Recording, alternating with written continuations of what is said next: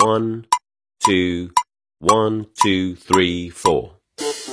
大社会，小新闻，新鲜事儿，天天说。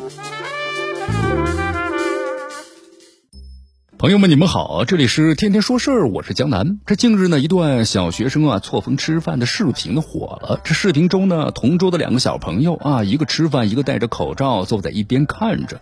这网友们呢纷纷调侃，这画面太残忍呐！一半的学生开心的吃饭，那么另一半学生呢，则坐在一旁呢是端坐啊，看着流口水。这样的小学生错峰吃饭场面，着实的滑稽。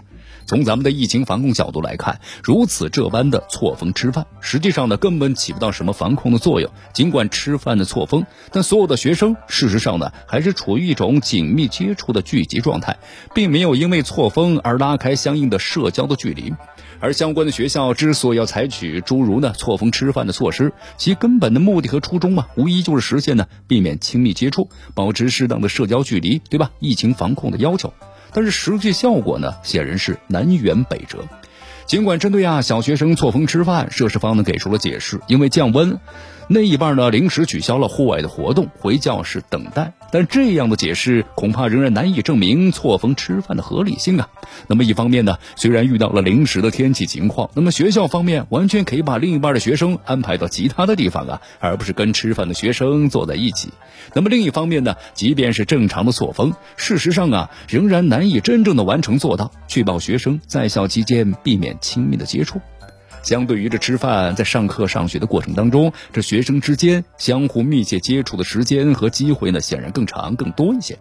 单凭一个简单孤立的错峰吃饭，这势必呢很难全面的充分实现错峰的防疫初衷，甚至呢难免沦为是一种流于表面、缺乏实效的错峰形式主义啊。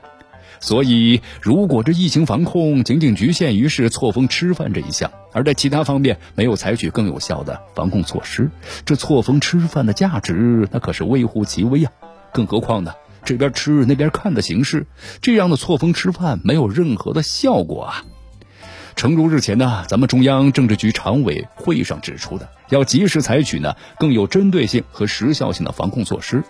这也就是说，新形势下的常态化的防疫措施，其实呢，并不是一味的追求形式主义、为言而言，而是要确保呢相关的防控措施更有针对性和时效性，要以产生实际效果为目的。有鉴于此，像小学生错峰吃饭这类看似严格，事实上啊无实质意义的做法，应该得到呢及时的矫正。其他地方啊，应该以此为鉴。这里是天天说事儿，我是江南，咱们明天见。